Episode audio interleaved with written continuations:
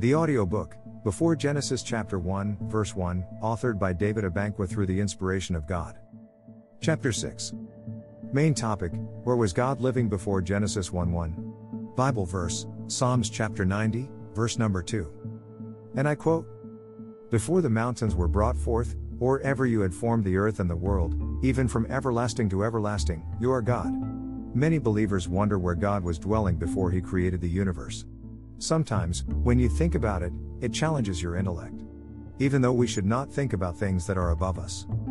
The thought of where God dwelt before he created the universe might have bothered the mind of a matured Christian before. No one can tell me that before he moved into his or her own house, he or she didn't have any place to stay. Many people who own their houses today once hired someone's house, or they once lived in their parents' home before they moved into theirs. Sometimes the time it took for them to get their homes ready can be months or years, depending on their financial muscle. Those of us who think God was probably doing nothing before he created the universe should know that the divine creator is not a lazy God, but someone who is always working even behind the scenes. Bible verse, John chapter 5, verse number 17. And I quote, But Jesus answered them, My Father has been working until now, and I have been working. If God ever wanted a place to stay, he didn't need anyone to help him out.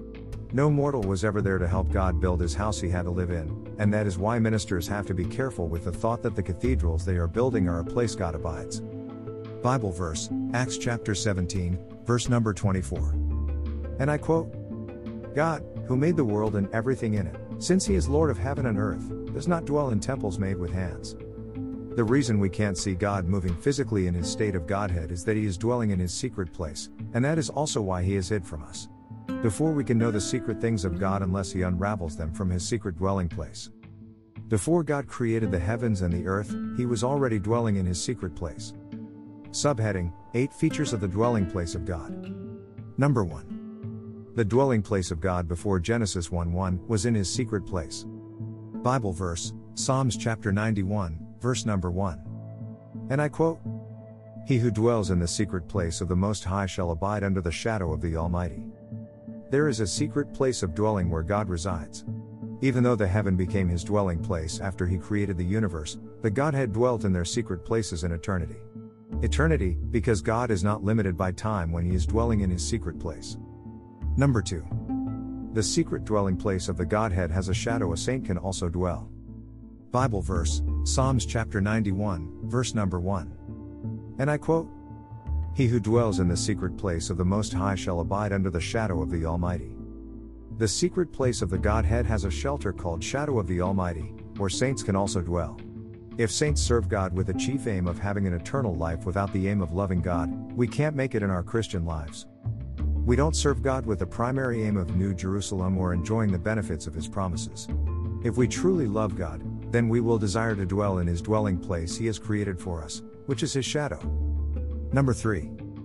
The secret place of the Godhead has an unapproachable light no one can dwell without their permission. Bible verse, 1 Timothy chapter 6, verse number 16. And I quote, Who alone has immortality, dwelling in unapproachable light, whom no man has seen or can see, to whom be honor and everlasting power. Amen. The secret place where God dwelt before Genesis 1 1 has an unapproachable light no four living creatures, 24 elders, angels, or man can approach. Even the distance between where God's secret place is, no being can approach it unless the Godhead. Why couldn't no one approach the one who sat on the throne to break the seals of the book the Father was holding? This is because no one was worthy to go into the unapproachable light of the secret place of God. Bible verse, Revelation chapter 5, verse number 3. And I quote So I wept much, because no one was found worthy to open and read the scroll, or to look at it. But God the Son, as the second person of the Godhead, went into the unapproachable light and could have the book so he would break the seals. Bible verse, Revelation chapter 5, verse number 6 and 7. And I quote And I looked, and behold, in the midst of the throne and of the four living creatures, and in the midst of the elders, stood a lamb as though it had been slain, having seven horns and seven eyes, which are the seven spirits of God sent out into all the earth. Then he came and took the scroll out of the right hand of him WHOSAT on the throne. Number 4. The duration of the Godhead's secret place they dwell in is not limited by time. Bible verse, Psalms chapter 90, verse number 2. And I quote Before the mountains were brought forth, or ever you had formed the earth and the world, even from everlasting to everlasting, you are God. The secret place of the Godhead has no expiry date that he has to dwell in and retire later on. He dwelt in it before eternity, now he is dwelling in it in heaven, and he will dwell in it eternally in New Jerusalem. As men are confined by a time they have to live on this earth, the Godhead is not confined by time in their secret places. From eternity to eternity, they will always live in their secret places. Number 5. Before Genesis 1 1, the dwelling place of God the Father on earth was predetermined. Bible verse, 2 Samuel chapter 7, verse number 6. And I quote, For I have not dwelt in a house since the time that I brought the children of Israel up from Egypt, even to this day, but have moved about in a tent and in a tabernacle. Before Genesis 1 1, God the Father of the Godhead predetermined his dwelling place on the earth with his people in buildings made with human hands. From tent, tabernacle, and finally the temple, God the Father dwelt among men in physical dwelling places. Number 6. Before Genesis 1 1, the dwelling place of God the Son on earth was predetermined. Bible verse, Philippians chapter 2, verse number 7. And I quote, but made himself of no reputation, taking the form of a bondservant, and coming in the likeness of men. Before Genesis 1 1, God the Son of the Godhead predetermined that his dwelling place would be one body, which is the form of a bondservant. He didn't take any form of a master, a rich man, or a prominent person. This teaches us that one character of the Godhead is humility. No wonder he told us in Matthew 11:29 to take his yoke upon ourselves and learn from him, because he is gentle and lowly in heart. Bible verse, Matthew chapter 11, verse number 29. And I quote Take my yoke upon you and learn from me, for I am gentle and lowly in heart, and you will find rest for your souls. When God the Son wanted a place to stay in men, he didn't get a place to lay his head. He had to stay in just the body he was born with because he was preparing a permanent place for the final dwelling place of the Holy Spirit. Bible verse, Matthew chapter 8, verse number 20. And I quote And Jesus said to him, Foxes have holes and birds of the air have nests, but the Son of Man has nowhere to lay his head. Number 7. Before Genesis 1 1, the dwelling place of God the Holy Spirit on earth was predetermined. Bible verse, Revelation chapter 21, verse number 3. And I quote, And I heard a loud voice from heaven saying, Behold, the tabernacle of God is with men, and he will dwell with them, and they shall be his people. God himself will be with them and be their God.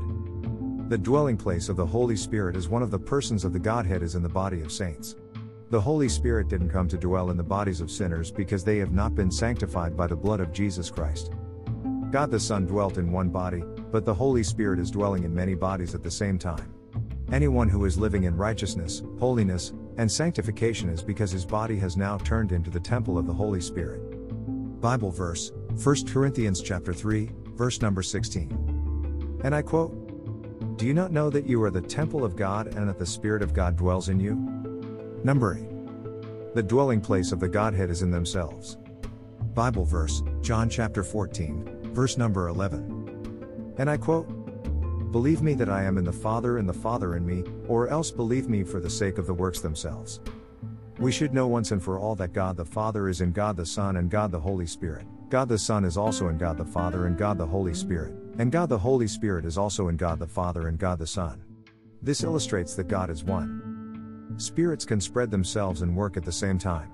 The spirit of death who is working at this place by separating the soul from his body, the same way he can spread into many spirits of death and separate other people's souls from their bodies in other places. God is one, but he is manifested in three persons to fulfill one purpose. All the three people of the Godhead don't have different agendas. Bible verse, 1 Timothy 3, verse number 16. And I quote, And without controversy, great is the mystery of godliness. God was manifested in the flesh, justified in the spirit, seen by angels, preached among the Gentiles, believed on in the world, received up in glory.